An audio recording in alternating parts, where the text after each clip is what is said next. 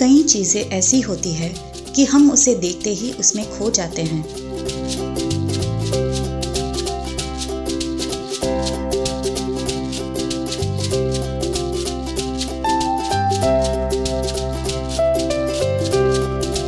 और कई चीज़ें ऐसी भी होती है कि हम उसे करने तो बैठते हैं, लेकिन उससे एकाग्रता से कर नहीं पाते।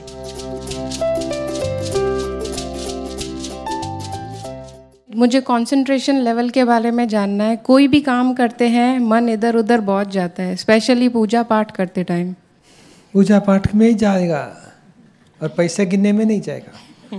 एक दो तीन चार पाँच छः फटाफट।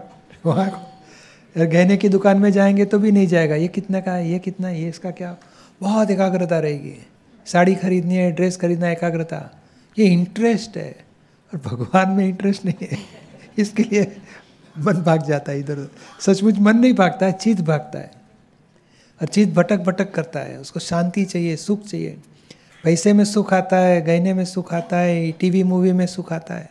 एकाग्रता रहती है। भगवान में से सुख आएगा तो वहाँ भी एकाग्रता रहेगी। पर भगवान का साक्षात्कार हुआ तो भगवान में से सुख आएगा तो एकाग्रता वहाँ भी रहेगी। अभी दूसरा उपाय कर सकते हैं। ये कंसंट्रेशन बढ़ाने के लिए हम लोग सबको बताते हैं कि दादा भगवान ना असीम जय जयकार हो। एक एक शब्द अक्षर पढ़ के पढ़ के बोलो तो चित्त को पढ़ना पड़ेगा और दादा भगवान पहुँचेगा भीतर वाले आत्मा को। खुद के ही आत्मा को नमस्कार पहुँचेंगे, उसकी भक्ति आरती आराधना करेंगे तो चित्त की शुद्धि होती है, शुद्धि होने से चित्त की स्थिरता बढ़ती है, एकाग्रता की शक्ति बढ़ेगी। ये ऊँचा उपाय है। दस मिनट कम से कम बोलने का एक एक शब्द पढ़ के। पढ़ने के लिए चित्त को इधर उधर भागना, बंद करना पड़ेगा और शब्द पढ़ने के लिए इधर रुकना पड़ेगा। और चित्त की शुद्धि होते जाएगी। और वो ऊँचा ऊँचा उपाय ऐसा है बच्चों भी करते हैं, जो भी, जिसको भी करना है चित्त की स्थिरता की शक्ति बहुत बढ़ती है।